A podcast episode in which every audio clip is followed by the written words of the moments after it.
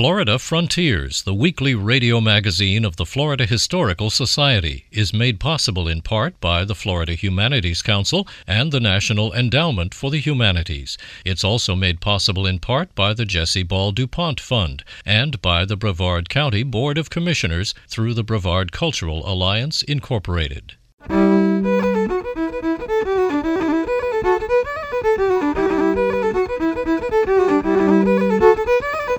This is Florida Frontiers, the weekly radio magazine of the Florida Historical Society, on the web at myfloridahistory.org. I'm Ben Brotemarkle, and coming up on this week's program, Pat Duggins discusses his book Final Countdown NASA and the End of the Space Shuttle Program. When Apollo ended, there was a tremendous bright flight. In other words, the people that, that made Apollo work one minute could be turning screws and bolts on Saturn V rockets and literally could be working at gas stations the next. We'll visit the Morikami Museum and Japanese Garden in Delray Beach. My first day of my job was one of the festival. I felt at home. And take a trip to the historic Bok Tower Gardens in Lake Wales. All that ahead on Florida Frontiers.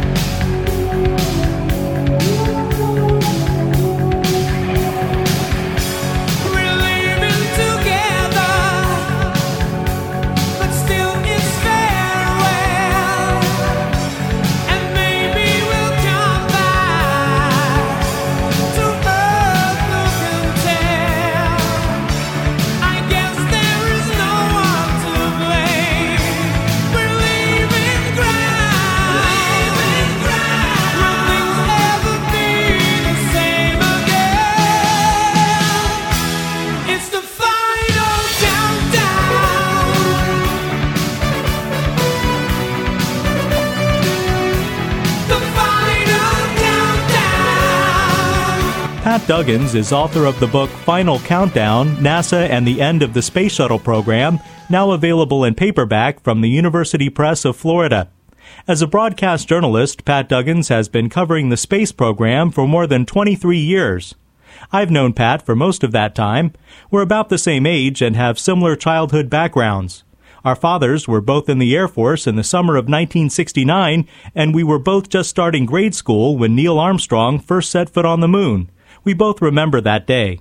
Actually, I do. Um, I, my my father, as you mentioned, was in the Air Force, and we were stationed at Elmendorf Air Force Base in Anchorage, Alaska, which meant at the time I was old enough to appreciate the scenery, but too young to have to shovel the snow out of the walk, so I was doing fine. Now, also, the time zone difference plays into this because when Neil and Buzz stepped on the moon during Apollo 11, it was like 10:30 at night. So most school kids had to kind of you know cheat on their teachers and, and stay up late, you know, on a school night to see what was going on. We were just sitting down to dinner when he goes down the ladder in one small step and all that sort of stuff. So uh, then from there, my father gets transferred down to Patrick Air Force Base, which is just south of the Kennedy Space Center. So here I am, 10 years old, walking out back, and there's Apollo 14 with Alan Shepard on board going off. A main thesis of the book Final Countdown, NASA and the End of the Space Shuttle Program, is that while the Apollo program had a clear mission, the shuttle program did not. Duggins describes NASA's initial thinking about the purpose of the shuttle program. Well, they were kind of painted into a, a, a, corner by Congress because as soon as Neil Armstrong's little toe hit the moon, like 50,000 Kennedy Space Center engineers and technicians lost their jobs immediately because when we put on the the man moon mission, the whole point was we're going to beat those Russians. So as soon as we get there, it's like, well, mission's over. What do we do now? So that that's when NASA's budget started going away. So uh, seeing it kind of ebb like that, it, it became very clear that it was the mission that really was what stoked the fires at NASA and what got them going. And with the shuttle, the way I the way I phrase it in the book is Apollo worked because it was a mission that went looking for its spacecraft, and the shuttle didn't work because it was a spacecraft that went looking for a mission.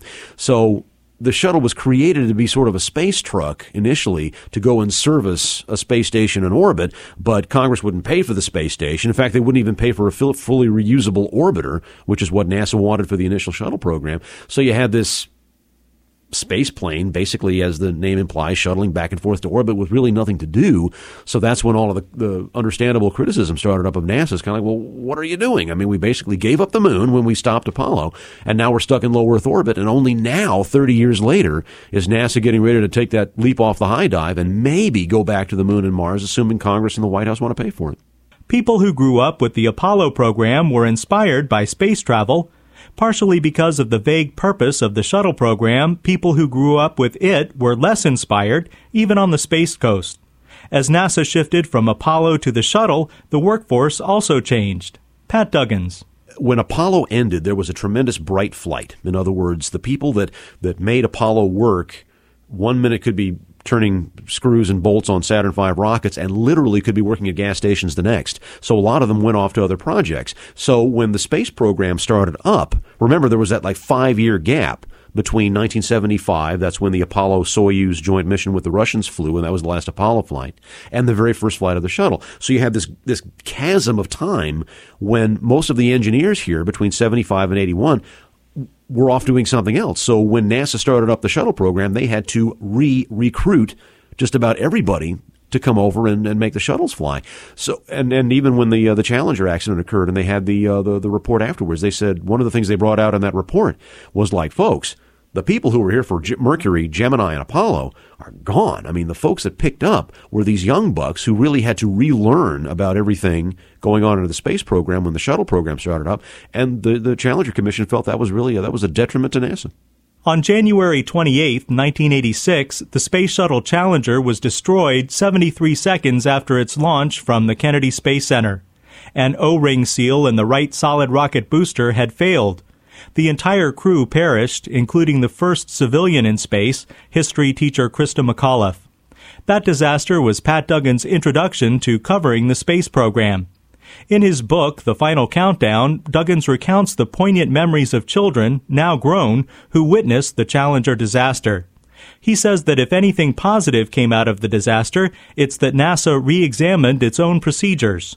I think if it just shook NASA up a little bit to uh, to even temporarily to realize that there was something wrong with its corporate culture. I think that was that was fine because in in the book, it's it's a it's a well known quote that the person who said it denies, but it's kind of you know out there and part of shuttle lore that when when they were preparing to launch Challenger, it was 27 degrees above zero, and the engineers for Morton Thiokol, who built the solid rocket boosters, had never tested the O-ring gaskets, which keep the booster thrust inside the, sh- the, the, the rockets and shooting down. They never subjected it to that kind of cold, so they didn't know whether or not there would be a danger. So they go to one of their uh, managers, who, and this is the famous quote, says, "Well, my God, when do you want us to launch Thiokol? April." Now, the person who said that said that he didn't say that, but well, that's it's part of the part of the part of the legend out there. So there was a managerial disconnect there that NASA had that was pointed out by the Challenger uh, Commission. And frankly, about the same thing happened when the Columbia accident occurred in 2003. I mean, there was that, that same criticism of some kind of a, you know, just, just something not right in the corporate culture at NASA. So if it kind of jarred them a little bit at considerable expense, obviously, to you know to get back on the straight and narrow, then I guess there are those who would say that that, that would be a good thing to come out of it. While Pat Duggins began covering the space program with the Challenger disaster, he was a seasoned broadcast journalist on February 1, 2003, when the Space Shuttle Columbia disintegrated upon re-entry into Earth's atmosphere over Texas.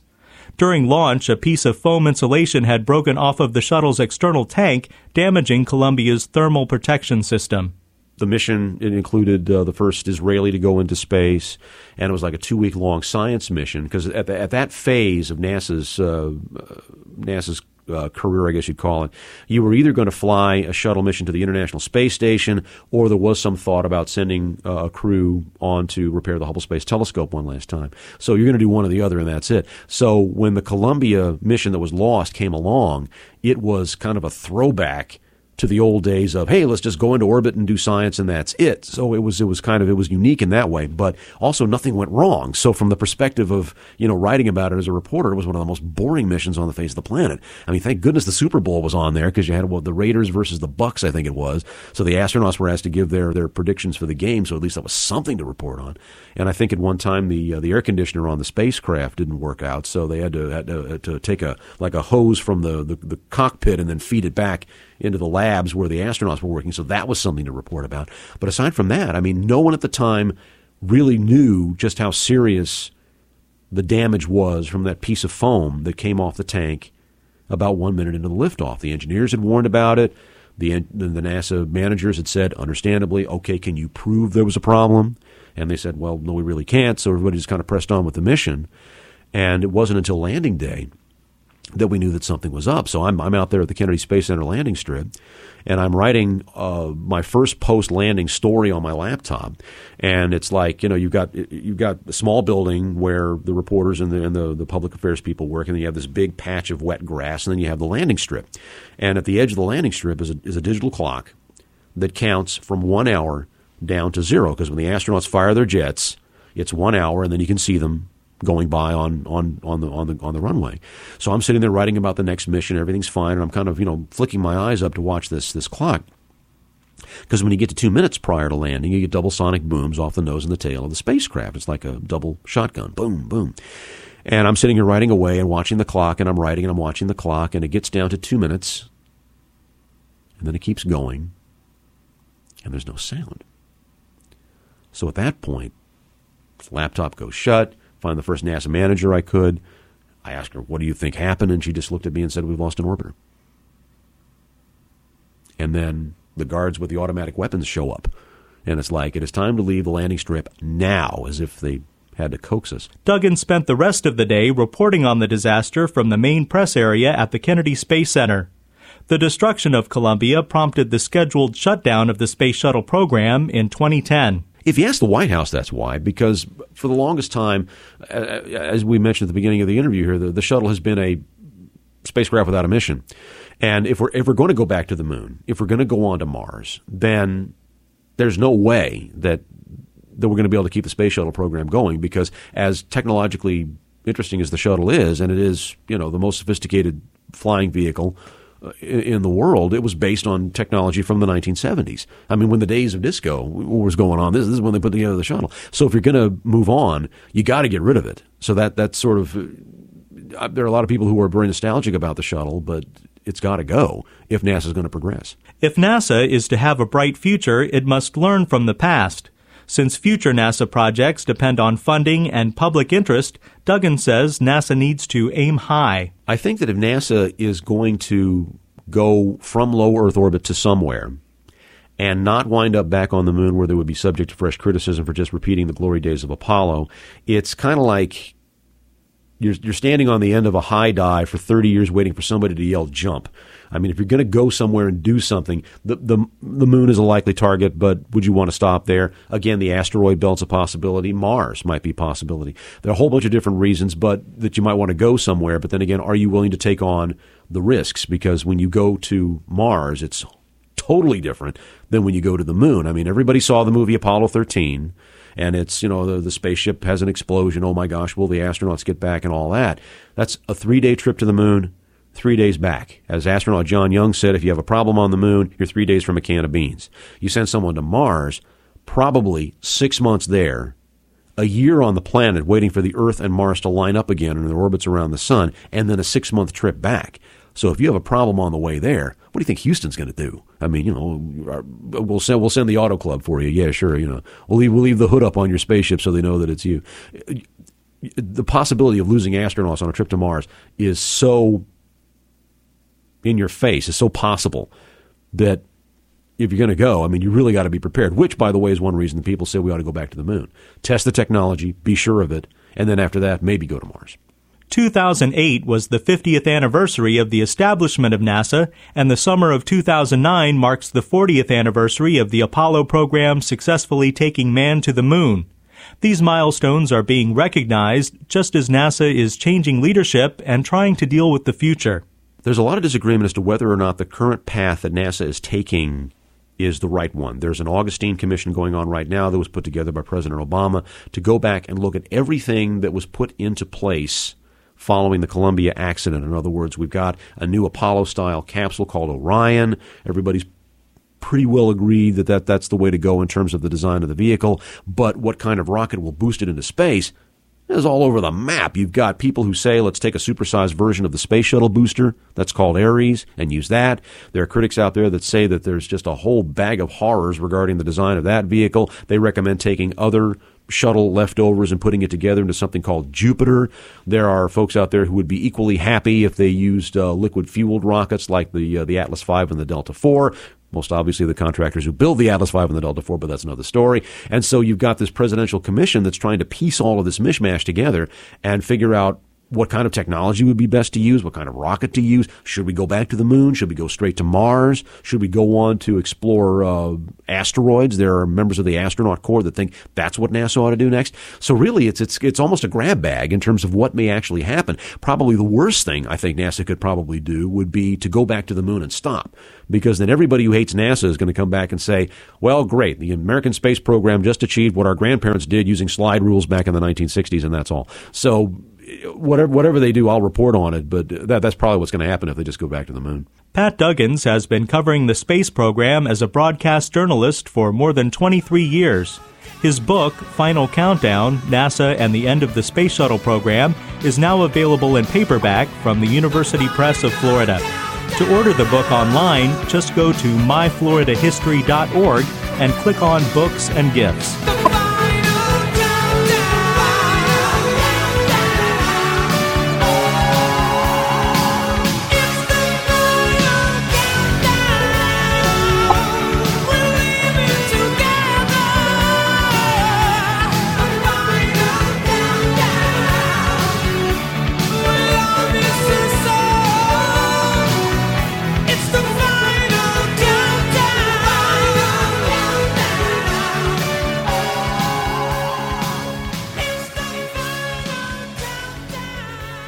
This is Florida Frontiers, the weekly radio magazine of the Florida Historical Society. I'm Ben Brotemarkle.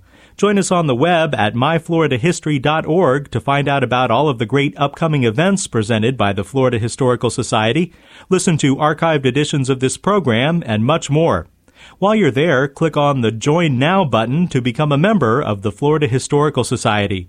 That's myfloridahistory.org.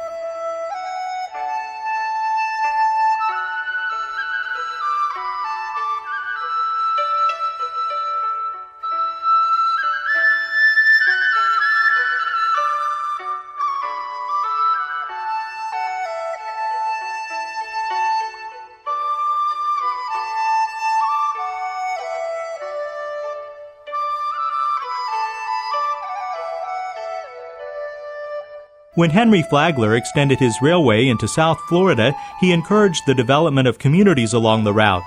The Yamato community was a settlement of Japanese farmers.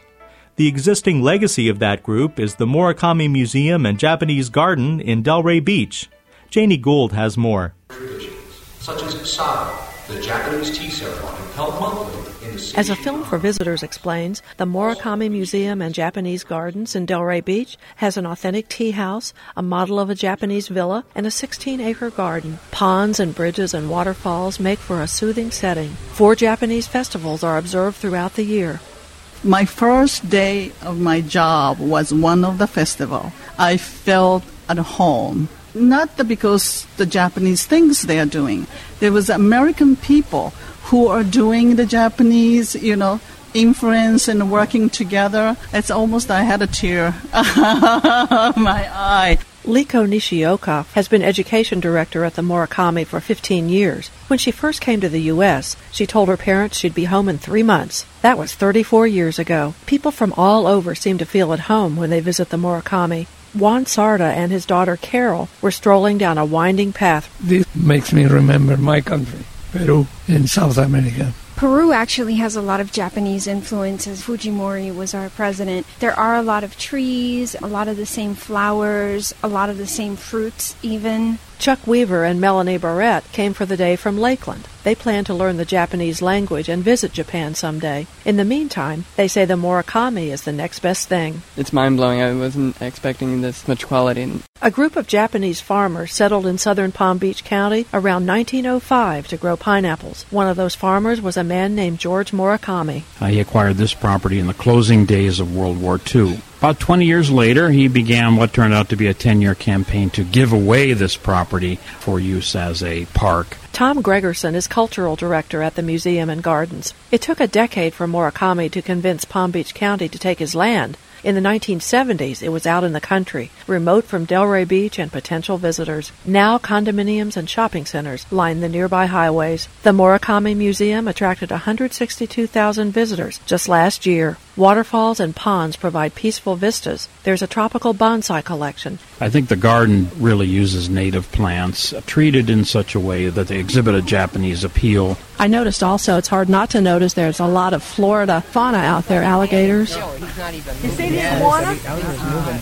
Linda, huh? the iguana doesn't know the alligators there. He likes that too. Blue herons eating fish. Well, Blue Heron is beautiful. Japanese gardens can include what's known as Turtle Islands and Crane Islands. The crane is a sacred bird in Japan. At a memorial service recently on Turtle Island, a blue heron that looked an awful lot like a crane appeared suddenly. It was wonderful timing. Just as we started the memorial service, this blue heron flew in and listened entire time. There's a Japanese pond filled with some really big koi fish, and that's always a hit with children. It's a big fish. That's a big boy. Their favorite activity is giving a fish food, so our uh, koi is very well fed. A while back, Reiko Nishioka realized the flora at Morikami was missing a key Japanese element cherry trees. She did her homework and found that a tree that grows well in Okinawa could survive the heat of South Florida. So I planted here, and actually this year had two flowers. It's becoming more like a Japan. It's complete. A cherry flower. It's called sakura, and bamboo and pine. Janie Gould from WQCS prepared that report.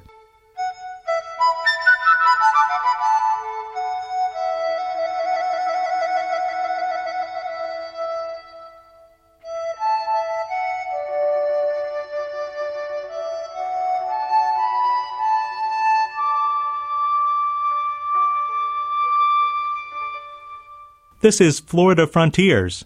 Another unique place of serenity and personal reflection is the historic Bok Tower Garden in Lake Wales. As Bill Dudley reports, this place was developed as an island of tranquility more than 70 years ago.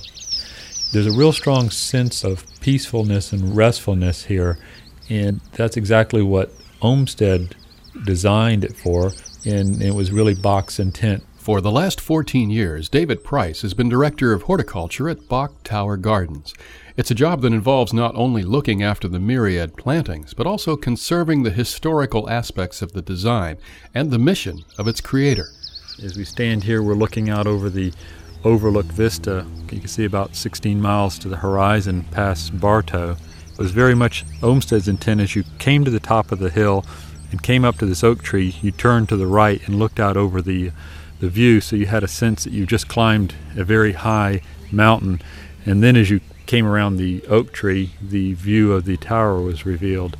And really, in a sense, this whole garden is, is like that. You go down a path, you go into an enclosed area, very dark and almost kind of a mysterious feel to it, and maybe even a sense you, you're lost. And then you come around the corner, and that vista opens up into a great lawn or, or maybe a vista out over the countryside. Having grown rich in the publishing business in the early 1900s, Dutch immigrant Edward Bok became a tireless advocate for humanitarian causes worldwide, even offering his own $100,000 Peace Prize after World War I. On a hill near a small Central Florida community, Bok discovered a kind of sanctuary from his working life back in Philadelphia. At just under 300 feet, it's the highest point on the Florida peninsula. He took walks up on the hill, a very secluded place for him to sit and, and just to think and ponder life. He had the vision to create a public garden for his friends as well as the local people to enjoy. And as that idea grew, it grew to more of a public garden open to everyone of the state and everyone of the nation. Bok hired Frederick Law Olmsted Jr., son of the man who designed New York's Central Park, giving him carte blanche to design a kind of garden retreat. The idea was to create a place that was a special place of sanctuary and calm. And then Olmsted realized that because of the elevation, in, which was so rare in the state, that what they could begin to think about doing was something that introduced the element of surprise in the landscape. And the point that he makes over and over, which his father makes about Central Park, is that the the viewer or the participant in the landscape would have foremost in their mind as they walk through it an idea about what the whole place was meant to be. University of Miami architect Joanna Lombard says Bok's vision harkens back to a time when landscape was first thought to have an effect on human behavior. People were discovering the relationship between living conditions and health and the quality of water and health and mosquitoes and disease. And so the idea that landscape could be healthful was a really powerful idea. And then when that is extended to be healthful to the psyche, then that's even more important. In 1929, President Calvin Coolidge came to Florida to dedicate the garden and its centerpiece, a 200 foot Gothic tower covered with elaborate carvings of animals and plants, reflecting the 19th century arts and crafts movement.